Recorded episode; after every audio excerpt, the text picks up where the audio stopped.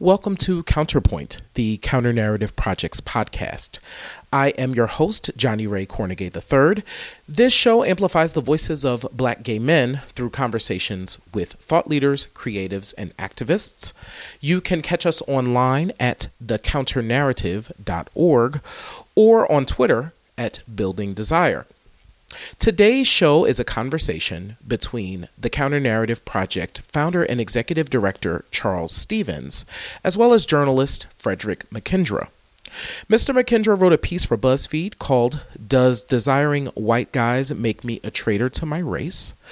Mr. Stephens and Mr. McKindra have an in depth conversation about the piece, as well as the influences behind the work. Please note that this conversation will contain adult themes and language that may not be suitable for children. Enjoy the show. We're joined by uh, Frederick McKindra, who's a writer for BuzzFeed, as well as um, some other pubs. I've been following your work uh, pretty much since we met at the Lambda Literary Retreat just a little background. Yeah. Um, you know, we first uh, I think connected at the retreat. You were in the fiction workshop, and I was in the I was in the fiction workshop. Yeah, yeah, I was. I was. And I, you know, really, you know, was intrigued by your work and your ideas, and then, um, you know, I started reading more of your writings. Mm-hmm. And you know, so you wrote this piece. Does desiring white guys make me a traitor to my race? And I was just mm-hmm. wondering if you could talk a bit about um, what inspired you to write the piece and what some of the reactions have been around the piece. Sure, sure. Um, um, well, so what's really the, a little backstory on the um, essay.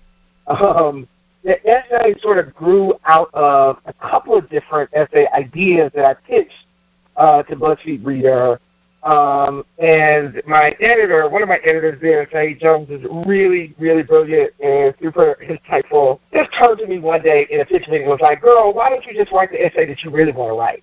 Which, which turned out to be the sort of first person um, meditation on um, desiring whiteness and sort of my history with uh, just thinking about whiteness, thinking about white guys, particularly straight white guys.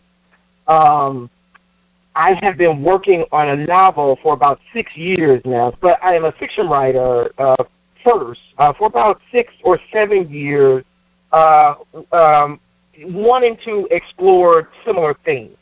And so uh, this essay really gave me the opportunity to um, comb through a lot of the sort of exposition and thoughts that I had in that fictional project and um, address them uh, from the first, from the, I guess, claim them uh, within my own first person uh, voice, which was was was interesting and, and frightening, um, but was um, ultimately for me, uh, it felt really sort of liberating and rewarding I have I have spent a lot of time. I, what the article I think sort of presents is that I have I I grew up in a in a pretty black uh, community. Mm-hmm. Um, I uh, grew up in Little Rock, Arkansas. Uh, my my community was you know sort of working lower middle middle class uh, black folk uh, in Little Rock, and um, from there. Um, um, went to Howard University in Washington D.C. Also a pretty black state, and um, so I, I I was very curious about uh, sort of presenting the reading public with this idea of a person who develops this sort of snow what what we in the community call a snow queen sensibility, uh, but that person not necessarily having been having, having been someone who exclusively was uh, trafficking in white circles. You know, I think one of the things that uh, I'm very interested in about this sort of narrative is that uh, this desire can sort of find you uh, in places where whiteness isn't really even present. And so um, that was one of the things that I was I was curious in exploring uh, in the essay, and I also was curious and thinking thinking about um, the ways in which um, my sort of thoughts about race and sexuality had informed um, just my my ideas about sexuality in general. Um, so I those those were sort of the dual aims of the essay. Also to just sort of like work through some some personal stuff. Yeah, some definitely personal felt that way. um, I think that a lot of my my relationship with uh, the larger black community is informed by my relationship to my immediate family. Um, so I've had some some interesting conversations, not all of which have been very tame, with uh, my older sister and, and my uh, I have an older brother as well, and my father and my mom too, uh, all of whom sort of appear in some of the work. So uh, just try to work through those sort of um, backgrounds.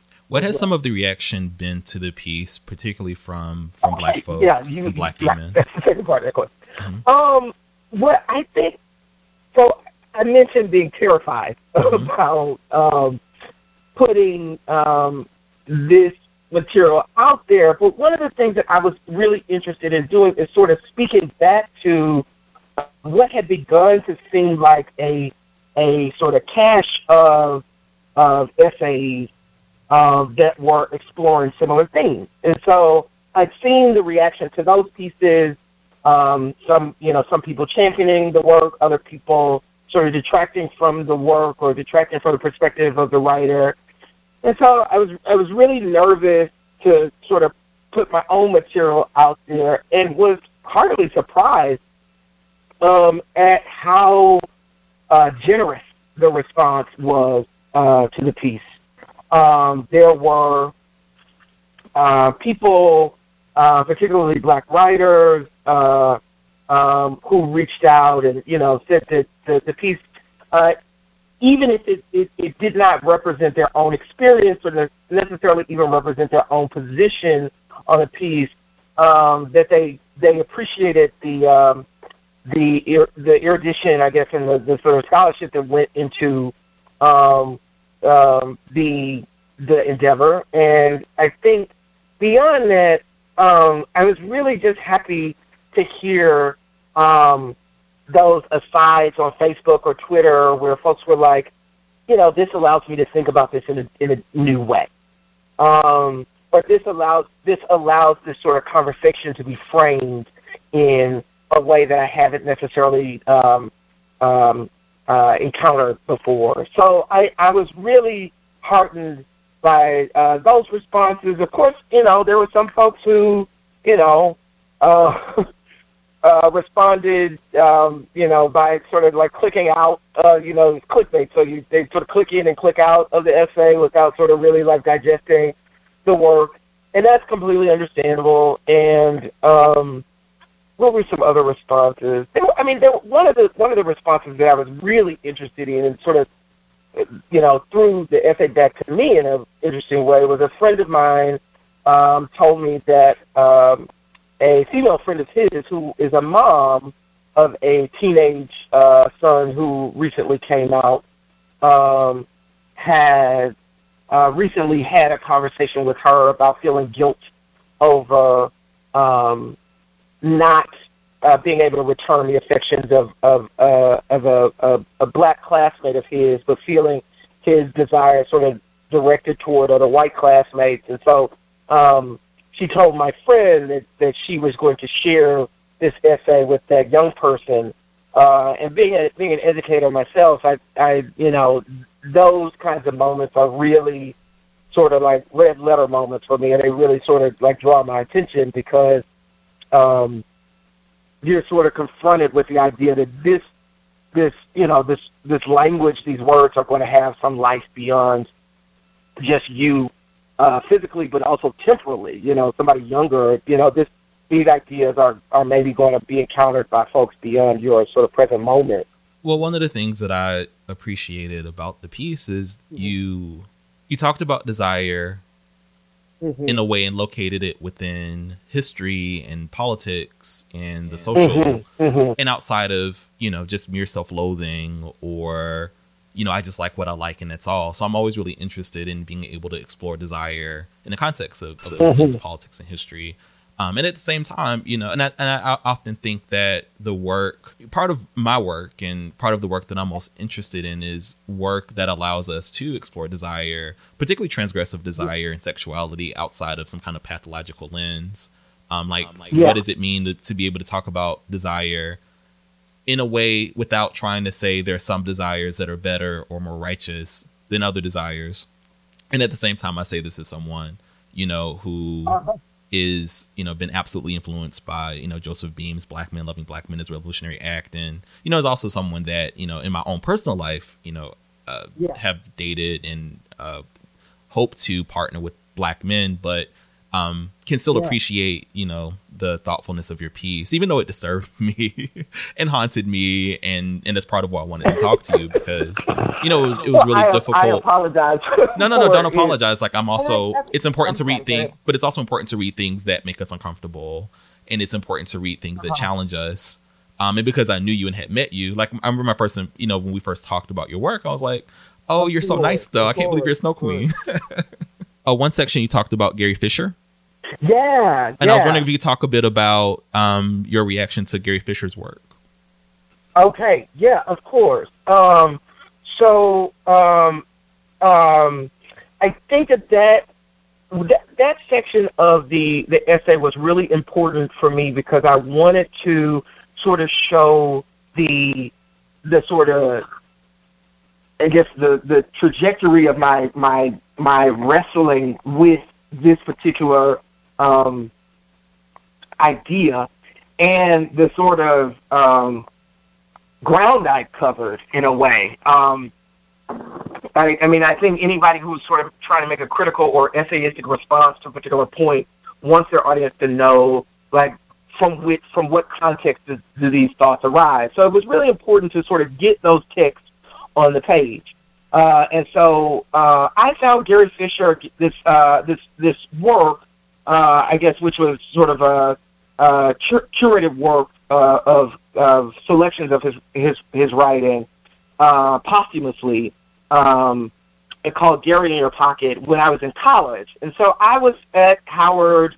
Um, it was sort of toward the the uh, latter my later years there, and so I had sort of grown more comfortable with uh, sort of exploring my sexuality intellectually uh, if not sort of like embodying it. And so I read really pretty ravenously and was was always sort of looking for references to other um, black gay stories. And so I, I think that I may have found reference to, to Gary in Your Pocket in like um, that that collection of essays, Black Gay Men, By Robert or somewhere. There was some yeah. reference to it in another text. And so I had to go searching for it uh, because it wasn't, you know, what that's not it's not the kind of text that you're going to find in Barnes and Noble, unfortunately, or wasn't the kind you were going to find uh, then at the time. So uh, I ordered it um, and was really, um, yeah, it was one of those rare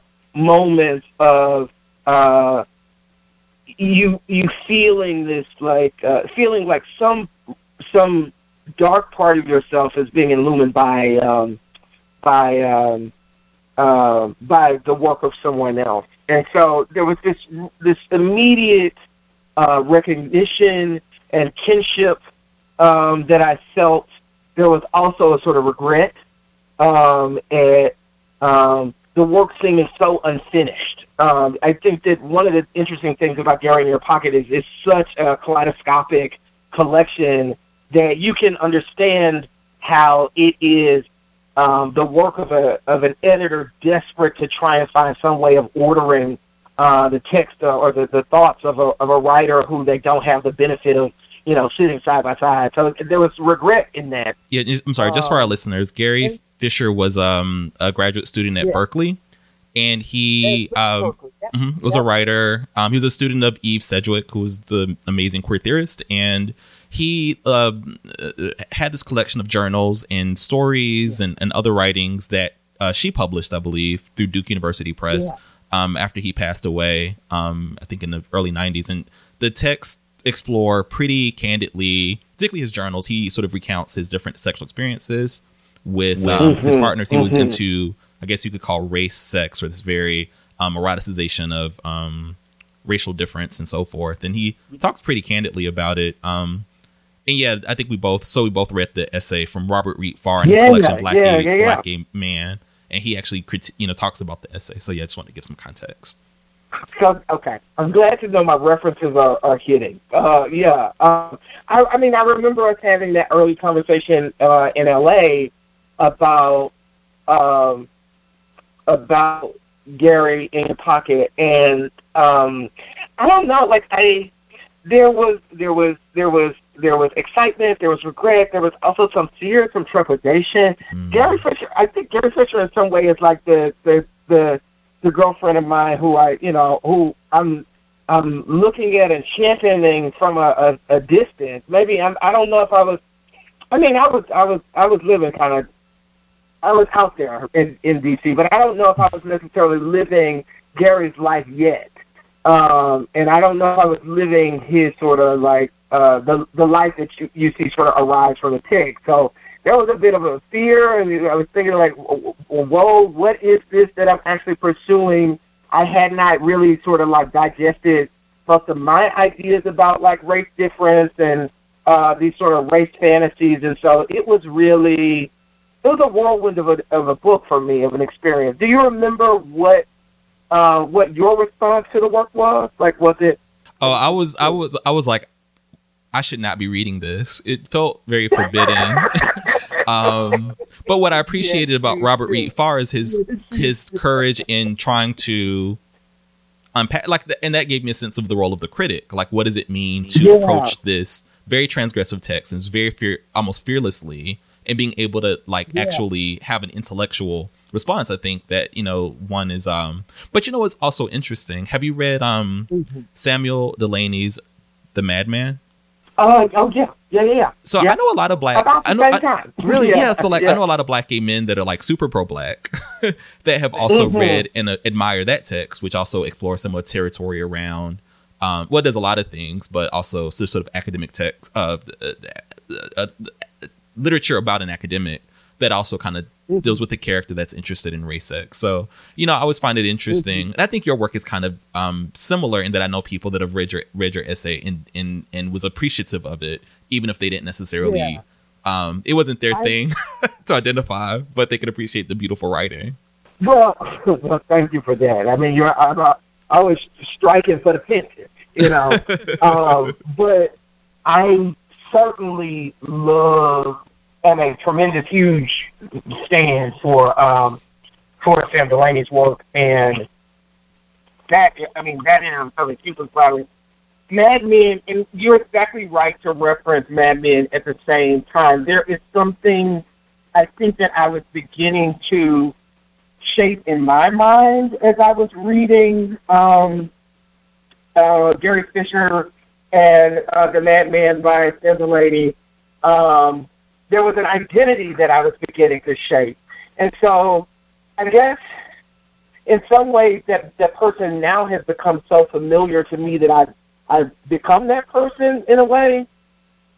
But, um, I mean, with, with, with some distinctions, but I think um, You also talk about Harlem I- hookups, so you put Harlem they're so familiar that I sort of forget all of those sort of references as they sort of stew and combine in my mind. And yeah, you're exactly right. And you also You're put exactly Harlem right. hookups in this sort of tradition as well. It's a lot of various diverse cultural references, I must admit. The the Harlem hookups guy.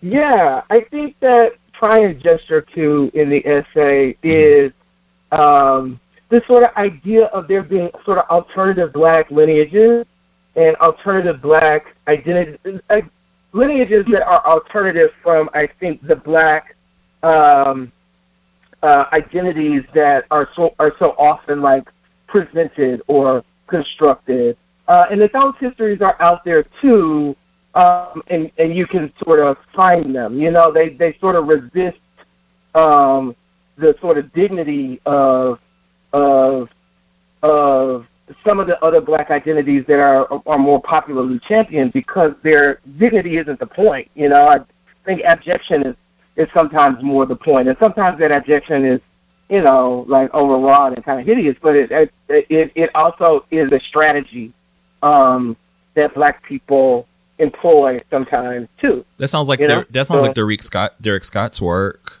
on abjection. Of course, of Yeah. course. Um. Okay, so I have to I have to ask I have to ask I'm this sorry. question. I'm sorry. I have to ask this question. So a lot of people, well, not a lot of people. I imagine there are folks, uh, people in our community Mhm. that may read your essay and they still might take away. You know what? This is this is well written. This is this is interesting. But I still think Yeah. that he hates his blackness and he hates himself. This is a work of Oh. anti-blackness. They're just publishing it because you know they like to see black men depicted this way. How would Right. you? Yeah. How would you react to that? Right.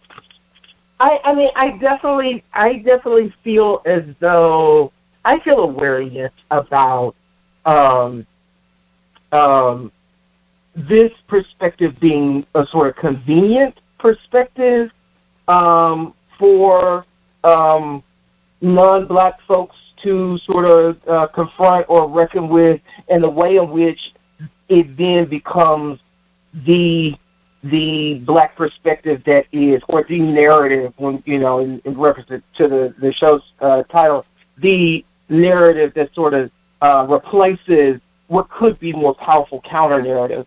Uh, and so I'm definitely wary of of that um, that um, idea. Um, and you know, I'm I'm very interested in in in those black folks as as readers and as audience members and as fellow thinkers, um, sort of you know trying to um, uh, work in collaboration with them, you know, or at least you know uh, our wanting our work to be in dialogue with one another. I don't necessarily see this piece as sort of antagonistic to um, to other black narratives out there. At least I hope it is not uh, antagonistic to, but I certainly understand how it could be be used in that way. How do you, what do you think about about that perspective? Like how do you, how do you sort of uh, how have you seen that sort of operate within the sort of literary world that you inhabit? Well, I think there's always been a conversation, um, and I would go as far as far back as Joseph Beam's in the Life, where he published an essay by Reginald Shepard called "On Not Being White," um, which I see as being Yeah. also a part of that tradition that talks about um, racial identity, um, particularly Black identity, um, and how it engages whiteness in this particular way. And you know, and of course, Samuel Delany was also in in the Life. Um, of course, he wasn't Mhm. talking about the Madman, but nonetheless, I think there's you know often been this sort of interesting uh, continuing dialogue. Again, I see the work, I see my work is as to be someone that should absolutely be able to confront writing and, and, and literary work and all sorts of you know cultural production, even if it uh, makes me uncomfortable, even if it doesn't necessarily align with my beliefs. And also, and I'm I'm not interested in any kind of moral posi- taking a moral position on sexuality. I don't think Yeah. it's our work to. Yeah. Um, I don't think that there there are forms of desire that are more righteous than others. I don't think there you know there is not Mm. a, a right way. Um, what I also find interesting about your piece is that it you know there's there's a no, and I know I probably you know I'm probably gonna piss some people off, but you know there's a notion that gay men of color can't objectify it, white that gay men of color um well I had well two reactions. One is that there's a notion that gay men of color can't objectify white men. And I'm like, if you look at Right. her lookups, I mean, you, he, I mean, you can object. I, don't- I don't know. I don't necessarily believe that, you know, um, gay men of color can't objectify white men. Now, I don't know if that's any kind of political. I don't know if I see it in any kind of political way. I just, I just think that it is what it is. Um, yeah. and the second reaction is, um, you know, my, you know, perspective is someone that people are often assumed to be a snow queen.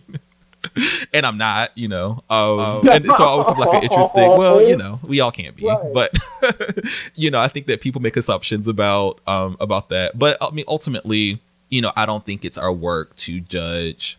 Now, I do think that it, it we can un- unpack and we can, you know, provide, you know, political, historical perspective. And I think in some way, and I'll be honest with you, I think in some way there are parts of your piece Yeah. where you where you you very I, I feel like that, that some of those arguments are in your head and I think there's a sense of like not wanting to rationalize it but Mhm. um it was it was it wasn't it wasn't it wasn't a very um I think the piece could have been more like kind of f you to people than it yeah, was. I felt like you're like, okay, yeah. I, I, I, hear your perspectives. Well, let me, let me go ahead yeah. and claim that. Like, I think that there is.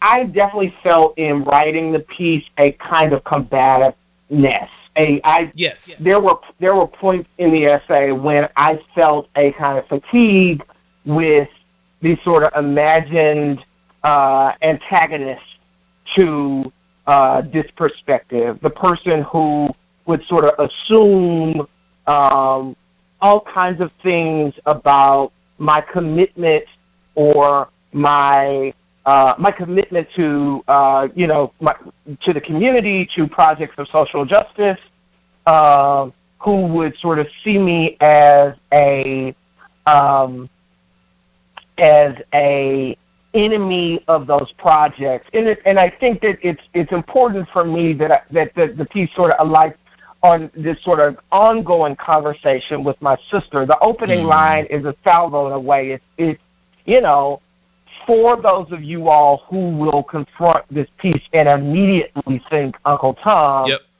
you should know my sister has been throwing that at me since I was eight. So that's not um, you know, I, I, I began working to try and outpace that perspective a long time ago. But I think also embedded in that combativeness is a want to present the idea that I have been there and am still there, you know, engaged in that dialogue, engaged in that conversation, and interested, uh, committed to finding a way to um, to create a you know to committed to the sort of love that informs that space as well, or that that that creates that space. You're, but you're exactly right, and I you know I I think that. Um, in some ways, there is an impulse in me to play nice. Yes. In that regard, there's an impulse. You're a great diplomat um, for Snow Queens, uh, by the way. For me to let folks have, you know, their moment. There were commenters on Facebook whose comments I saw, um, you know, um, who, you know, were immediately sort of turned off by the perspective. And I, I did feel a sort of combative, a, a, a combativeness to, to that perspective, a, a want to say, um, you know, you're not what you're not going to do is mm. you're not going to uh, diminish or um, sort of uh, cordon my perspective out of what is considered a black black intellectual perspective because I've been there and here are the receipts. You know what I'm saying? Yeah. So I'm I I I you're you're you're exactly right to sort of uh um you know, like like call me out on that because there there are places. It's there's a there's a place in the latter uh, part of the essay, you know, where I'm beginning to sort of address some of my own fatigue with sort of woke culture, uh, if that even is a thing, um, uh, as a sort of like old head millennial, even if I can even consider myself a millennial. Uh, but as that sort of person who's just sort of not really interested in um, um, confronting. You know, you roll your eyes at me for for being the Snow Queen, and I roll my eyes back. You know, and and, and it'll just it'll that's where it'll stand. Uh, but I, I I mean I think that that conversation is there in the essay, but also sort of surrounding the, that conversation are other conversations to have for people who are you know, interested in having a, a different conversation, I very much want to, um, um, you know, have have have a dialogue. I'm interested in. Um, I still am somewhat interested in the idea. You you raised the point of whether or not um, black white men are available for the object for objectification by um, by by the black gaze. I mean, I I think that one of the one of the things that's been really interesting to me in uh, in the follow up to the essay is watching the conversation regarding this book I Love Dick uh, by Chris Kraus uh, that is now like the Netflix show uh, by the same title I Love Dick, and everybody's getting off on on you know, sort of the female gaze uh, being directed at it on the TV show. It's a, a character played by Kevin Bacon. Uh, in the book, uh, Dick is a, a British cultural critic, and I I remember feeling as a young black gay a similar pressure as Chris Kraus as a female white, you know, moneyed female. Um, that whereas I, as a black man, was always on view uh, and sexualized, I guess, or somewhat fetishized within the culture, I never got to um, look at white, white, straight white maleness. I didn't have the same permission, or I didn't have the same um, um, sort of history of a sort of, especially not a black gay subjectivity looking back at a straight white guy and saying, well, these are the things that I'm interested in about you, and fetishizing those things. And, you know, just being aware of also, um, um, you know, naming those things as straight white things. You know what I'm saying? Naming and that I think is is is is, is crucial for me. So, I mean, there are there are ways in which I look at uh, you know Chris Kraus's book and and think to myself, go ahead, girl, because you know it's it's very similar to the sort of political project that I I imagined for myself. I don't know whether or not um, that still is very salient to the culture, but at least in like 2002, 2003, uh, I wasn't looking at Heath Ledger and and Jake Gyllenhaal and Brokeback Mountain as um, gay men uh, or men, I was looking at them as straight white men, and and and to be able to look at a person and to be able to like name their body and the things about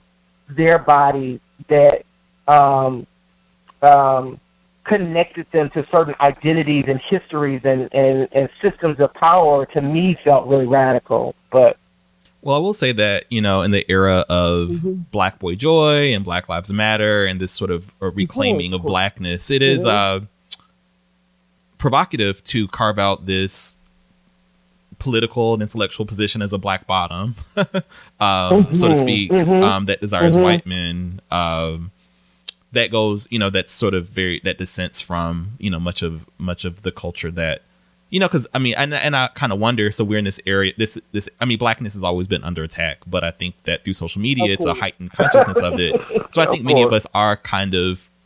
It, I think it makes us even more inclined to sort of stick with community. Um, which brings me to this interesting mm-hmm. point you make um, that I want to sort of read an excerpt from your piece about, where you say, um, whatever else this memory can tell me, it indicates how important and pained my connection to family and community have been. I later learned to do my community the favor of withholding my sexuality, performing this chivalrous act for straight black women on the watch for DL bamboozling, by keeping my desire quarantined to white guys, by tamping down the prepubescent crushes for husbands and uncles and dads in my neighborhood or my church, I was maintaining community. For me, for some time, self denial and love of community were one and the same. I want to forget that history, but the body takes longer in its forgetting. I think the early strategies I derived for pleasure or to avoid pain and shame still determine my affections. So I just found that yeah. piece really interesting, where in some ways you see your desire for white men is sort of being protective of community. Could you say a little bit more about that? Yeah, I certainly can. I mean, I I think that that's that's a, a, a it's an idea that has always sort of floated uh, in my mind, but this gave me the opportunity to articulate it in a unique way. Um, I you know I spend a lot of time in in black community. You know, in fact, in fact, it it, it kind of runs counter to the desire because I don't really end up in a lot of um, I don't really end up in a lot of spaces where that desire can actually be exercised, uh, which may be a part of some of the the you know lament, I guess, that sort of reverberates throughout the the essay. But Yes, I I remember I I I I allowed my my my own body to, or I was complicit in the sort of police gender policing that uh, is sort of subtly exerted throughout any um, American uh, community at that time, the late '80s, early '90s, on until the late later '90s, uh, and then the early on.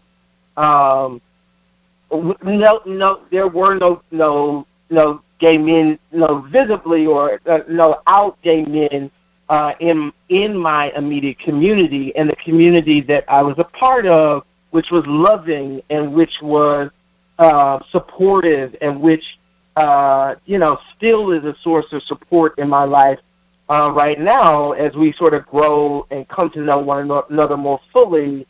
Uh, I want I was I felt myself a a, a a a a champion of that community or a sort of knight of that community, and I wanted in some way. I think that a part of my um, that gender policing, that sort of sexuality policing, subtle, uh, but that is exerted within uh, was exerted within my black community, at least to, in my opinion.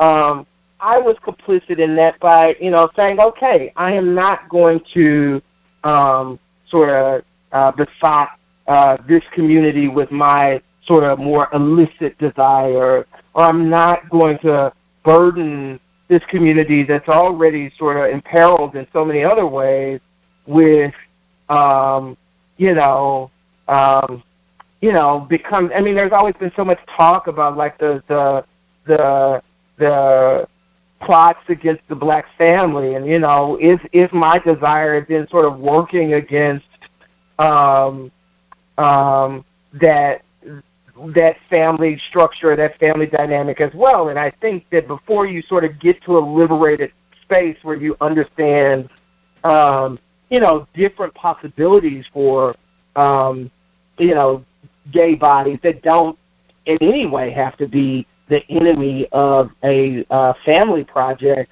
Uh, I I saw my my desire as the enemy of of those dynamics and structures, and, and unfortunately was not educated uh, to the counter. Uh, and so um, um, that that became a part of my understanding of my my identity as a good member of that community. Somebody that never sort of you know you may be able to tell about me. I may have certain tales within my behavior, but I'm never going to inconvenience the community with having to like um um you know take ownership of my my gayness. Or I'm never going to inconvenience the community by um you know imposing um my sort of erotic gaze on you know somebody who would not necessarily be comfortable with being the the sort of object of their gaze. And yeah, I mean, I think that in a lot of ways it it, it determines it warped my at my attitude uh, towards that community again because I spent so much time there. Uh, it really was my only community um, that you know I, I I think in some ways I I, I trained myself out of um, objectifying black men um, because I I didn't want to be a I didn't want to be a bad black man what you know what I began to do is you know I I, I looked for sort of um, places in the dark that I could sort of I could direct that desire, and for me, most oftentimes that meant um, you know white people in other communities, white kids that I saw at school, um, you know white white bodies that I saw on television or in film, um, and in that way, I was always able to sort of you know keep my community sacrosanct and sort of safe uh, from me. There's this amazing line where you talk about miscegenation and race fatigue, um, where you say, um, and you're, and this is in conversation with your sister, where you say, there were things I'd only began to tell her about how my miscegenation yeah. fantasies had helped me accept the act of bottoming, the idea of racial yeah. subjugation seeming to match my preferred sex positions, that wanting a white guy to blow my back out made sense to my body, which long for my mind to be free of race fatigue. Can you talk a little bit about that? I sure can. I'm particularly proud of that blow my back out uh, phrase there. That's a part of my phraseology as a, as a if I'm beginning to form some black black bottom I, I, identity. Um, I'm I'm just glad to be able to mine that language and pull it into this sort of discussion. But sounds like um, a power bottom. Of course. I'm sorry. Sounds like a, a, a power bottom move. Yeah, yeah. I I mean, like I think that, um, you know, bottoming for me was very, or just the idea of of being a sort of passive partner in a sexual dynamic uh, was was difficult for me to reconcile, having grown up with the sort of gender identity, gender construct that I sort of um, taken on um, by being a part of um, this culture, and so um, I think that for me, there be, there was a logical connection between the sort of um, power abdication that I saw happening in my um, in the ways that I thought about race, um, and um, the ways that I was beginning to think about uh, sexuality, and so um, I guess those sort of illicit rumors you hear about like slave masters and you know slaves and sort of that being the reason that black men are so homophobic that there's this sort of this uh, this um, this generational memory of the sort of trauma of um, sort of uh, being subject to somebody else's power. Like all of that language was already in me and in my mind, and those are histories that I'd already been given and sort of been implanted, had been implanted in me. And so I think that when I began to think about the idea of getting fucked and, you know, like what that would mean, how do I sort of, you know, get up from the bed, literally feeling feeling like I still had some dignity. Uh, how do you sort of leave that space with with dignity and, and feeling empowered and feeling enlivened and actually enjoying this experience that you're fantasizing about? Um, but for me to be able to do that, um, it that the the idea of, of being a comfortable bottom and, and just began to sort of like join uh, this sort of race ideas that I'd already sort of taken in from the culture, you know.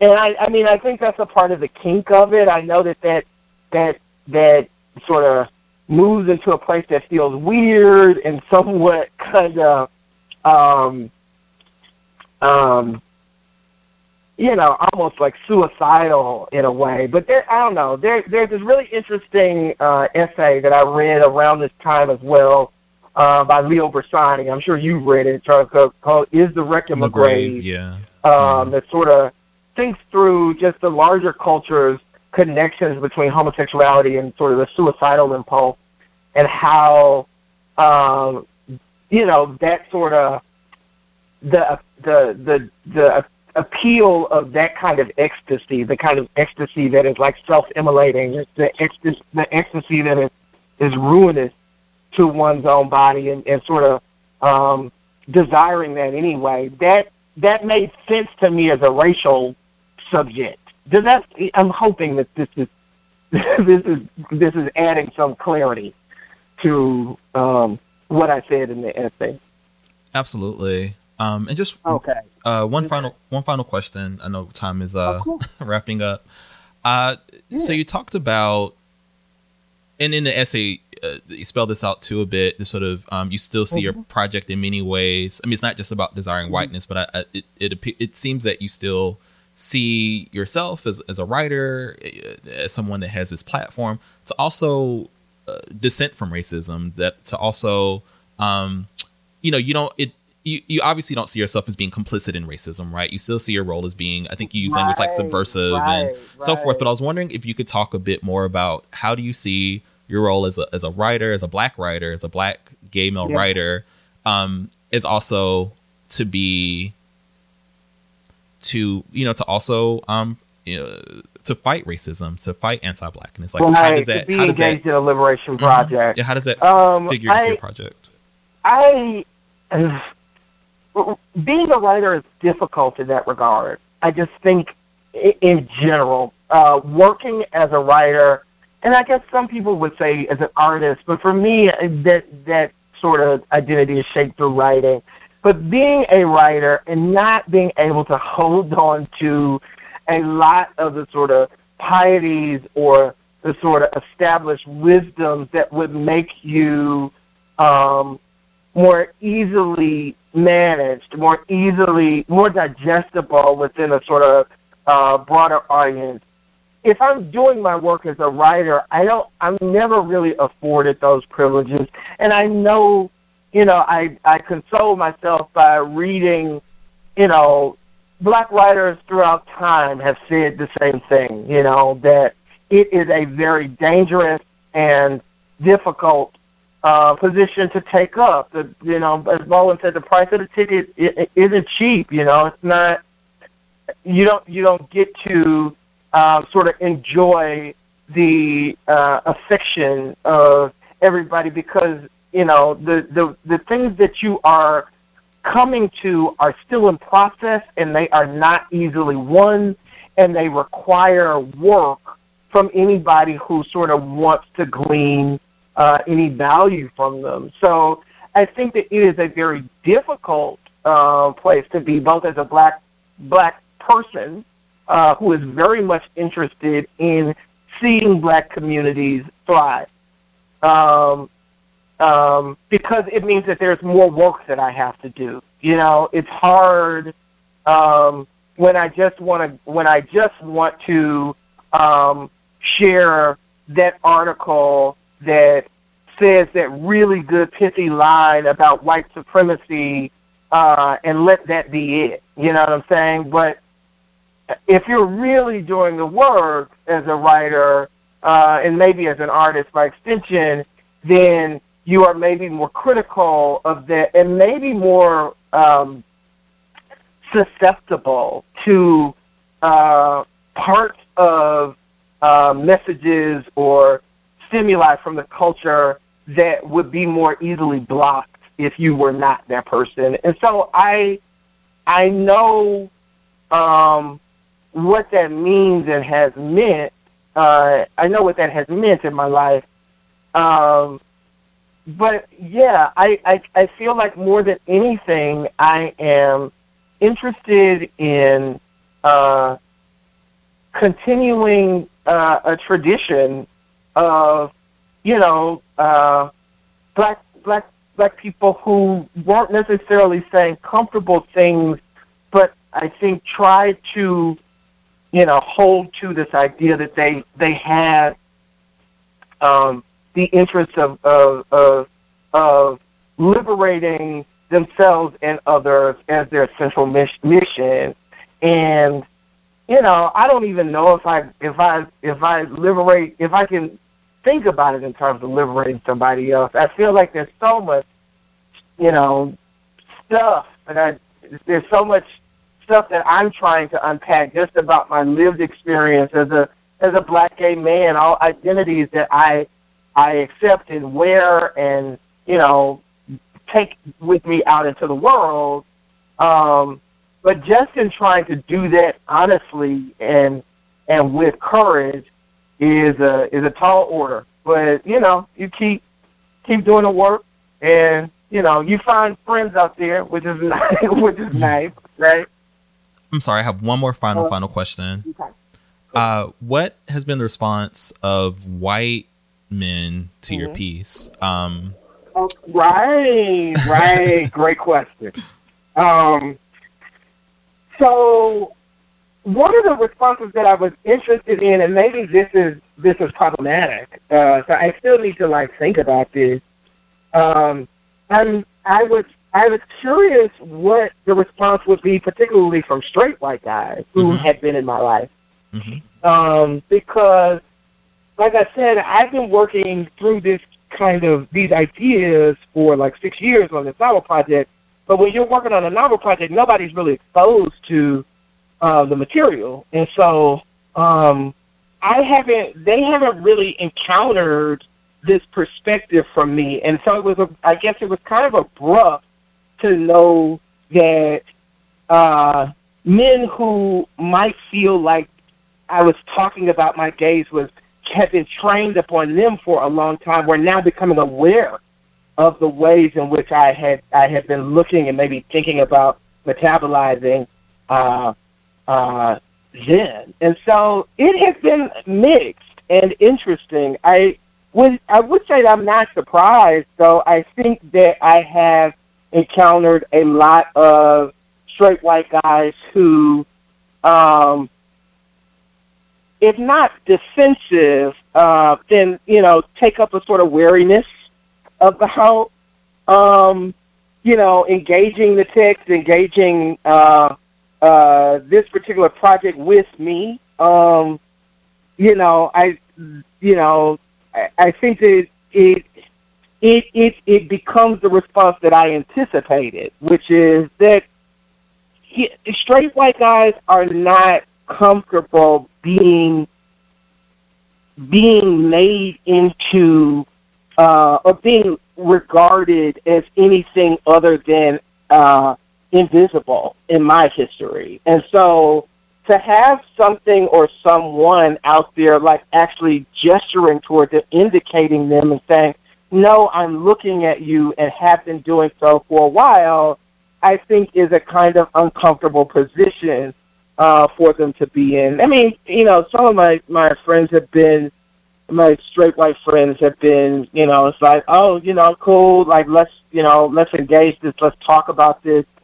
Um, but they, they if I if I think about them as a group, they were probably less um, vocal about their thoughts or ideas about the piece um, than my black black friends, readers, audience out there, which is usually the the place that I end up anyway. Like I feel like it, there's nothing sort of new. I I guess I kind of feel like even though this this piece is is pointing at straight white guys, it's really the audience of it are black people, or the audience is black people, and so uh, that I think is is is fascinating to me. You know, I don't know. it sort of confirms something that I I I, I felt like I I'd always know. And the and the confirmation is what? Uh, the confirmation. Oh, the confirmation is that um, that there is a power um, to um,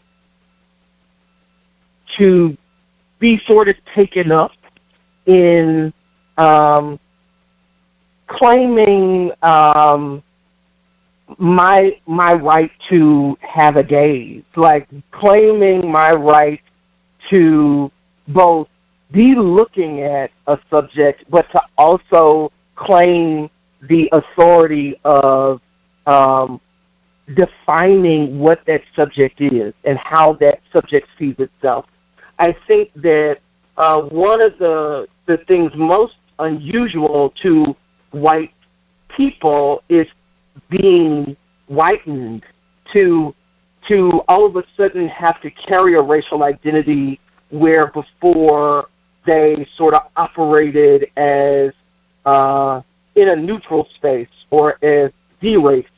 I think once I, as a black gay man, um, with you know what whatever tiny um, voice or resonance I have, um, begin to take the authority of defining uh, the um, the object of my gaze and saying that I am looking at straight white white people, then that becomes um, un, un, un, un, unmined territory for a lot of a lot of white folks out there. And I'm I'm curious at, at, at, at, at what that power potentially could mean. Well, I want to thank you again for joining us, uh, Frederick, in this conversation. It's definitely given me a lot to you, think about. John. I really, really appreciate the opportunity, man. Cool. And is there any final, final things you want to say, or just a final note, or anything you want to plug? Um, I guess I just want to encourage folk uh, if they have not sort of come to the essay, or um, if they are returning to the essay, or if they may have sort of rebuffed it uh, previously, but are sort of giving it a second look.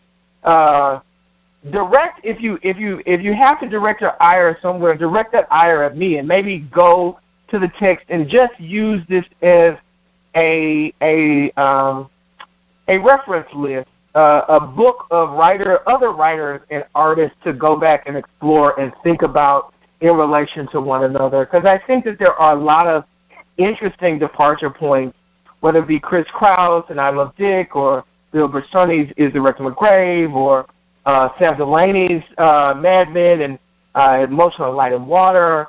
I think there are so many interesting texts that we talk about here and that are sort of mentioned in the essay that um, would um, would complicate folks' ideas about power and um, um, claiming the power of, of having a desire and speaking that desire out in public in uh, really life affirming ways. So I guess that, that that's what I would, would add just in, in, in closing.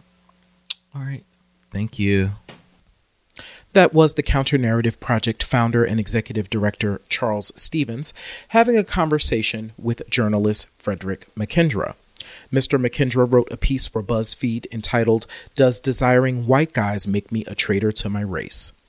You can find out more information on Counterpoint by visiting us on visiting us online at thecounternarrative.org or you can follow us on Twitter at Building Desire. Thank you for listening to Counterpoint.